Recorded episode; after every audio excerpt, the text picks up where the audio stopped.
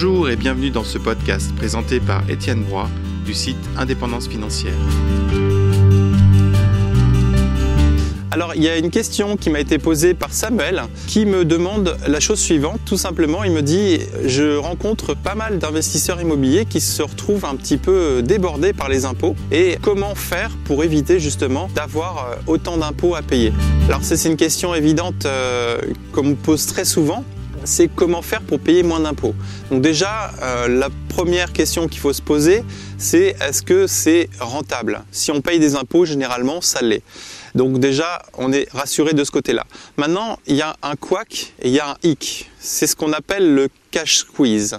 Et c'est essentiellement pour moi le plus gros problème des investisseurs immobiliers. Tout simplement, en immobilier, quand on commence à avoir quelques biens, hein, je ne parle pas d'un seul appartement, je parle de plusieurs immeubles, on se retrouve confronté à un problème qui peut être grave et qui peut être absolument anodin. L'idée, c'est que la fiscalité va augmenter avec le temps. Donc plus le temps va passer, plus on va avoir remboursé notre patrimoine immobilier et donc plus le fisc va prendre sa part. C'est-à-dire qu'en fait, on risque d'avoir finalement des impôts assez lourds à payer. Et donc le risque ici, c'est de se retrouver à court de cash. Et donc c'est ce qu'on appelle le cash squeeze, parce qu'on peut se retrouver par exemple dans une situation où on a des biens immobiliers qui sont pas encore payés, mais qui rapportent des rendements qui tournent autour de 8, 10, voire 12%, même un peu plus si on le veut. Et j'irais euh, pour une raison X ou Y, on se retrouve euh, à plus avoir de revenus. Je parle du revenu du travail. Donc l'épargne fond à ce moment-là et on se retrouve à avoir euh, des revenus fonciers alors même que le cash flow n'est pas suffisant pour payer ses impôts. Et donc là, on se retrouve confronté à, ce fameux cash squeeze, tout simplement parce que la fiscalité du revenu du régime commun, c'est-à-dire le, régime foncier classique, fait qu'on va être imposé sur des revenus qu'on n'a pas. En gros, les locataires payent cet argent nous, permet de rembourser et les intérêts et le capital de l'autre côté. Et on se retrouve finalement à avoir transmis absolument tout le cash directement à la banque. Et donc les impôts nous disent écoutez monsieur, euh, le calcul est simple, euh, vous vos locataires vous remboursez du capital, donc vous êtes enrichi. Donc payez-nous euh, votre dû en impôts. Donc on va se retrouver finalement, si vous êtes à une tranche marginale de 30%, à avoir 45,5% de ce montant-là qui va être imposé. Donc si on n'a plus de travaux, si on a remboursé pas mal de capital, et donc on a très très peu d'intérêt à rembourser, on va se retrouver dans une situation un peu périlleuse puisqu'on n'a pas de cash et qu'on n'a plus de travail pour assumer euh, les charges de ce locatif. Donc ça, c'est le plus gros risque à mon sens, c'est le cash squeeze. Donc comment éviter ça? Il y a plusieurs solutions. Donc une des premières solutions consiste à basculer tout en meublé. Donc euh, évidemment, il faut meubler les appartements comme il se doit, c'est-à-dire il y a des règles très précises là-dedans. Donc on peut faire du meublé à l'année, du meublé à la semaine. Bon, moi je préfère euh, être un peu plus tranquille, donc je fais plutôt du meublé à l'année. L'autre solution consiste à faire une SCI à l'IS. Donc si vous êtes en direct, vous pouvez très bien revendre l'immeuble à vous-même et euh, l'acheter via une SCI à l'IS.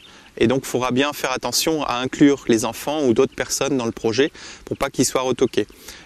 Qu'est-ce que ça fait? Ça fait que quelque part, on va avoir une fiscalité plus faible. Du fait de l'amortissement, on risque d'avoir une fiscalité euh, bien plus faible et on a une assiette fiscale qui est plus faible aussi. C'est-à-dire qu'en fait, jusqu'à 38 120 euros de revenus fonciers, on se retrouve finalement à avoir un taux d'imposition euh, à l'IS qui sera à 15%. Donc si vous êtes fortement taxé, c'est quand même très intéressant d'avoir ce régime-là.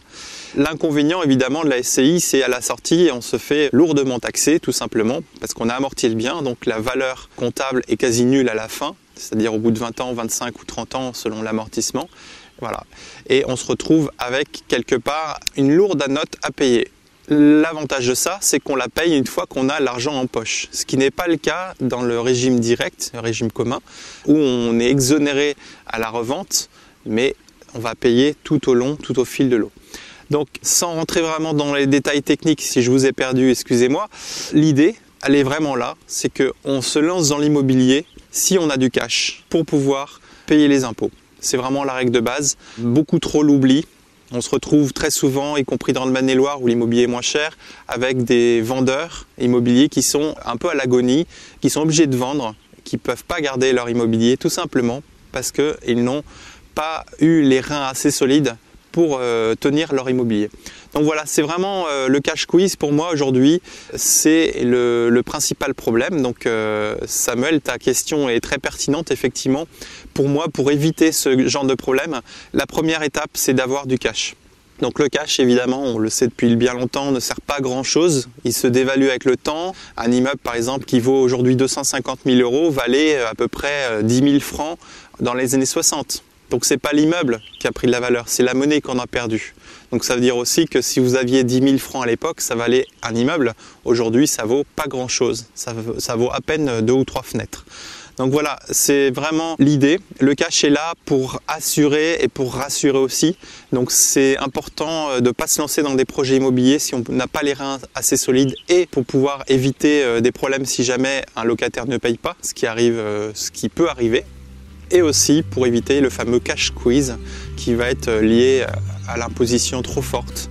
Et donc là, on va optimiser en faisant des SCI, en faisant des holdings, pourquoi pas, en faisant du meublé. Il y a beaucoup de gens qui font du meublé, c'est très apprécié. Voilà, bah écoute, euh, merci pour ta question Samuel.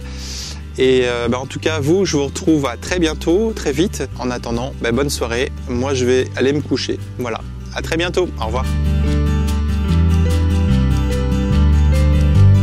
Merci à vous d'avoir écouté ce podcast dans son intégralité. Si vous souhaitez en savoir plus sur la finance, l'immobilier ou la gestion de patrimoine, vous pouvez nous retrouver sur le site indépendancefinancière.fr. Vous retrouverez également des articles, des vidéos et des formations en ligne pour devenir vous aussi un investisseur avisé. Et n'oubliez pas, la liberté n'est pas négociable. À très bientôt.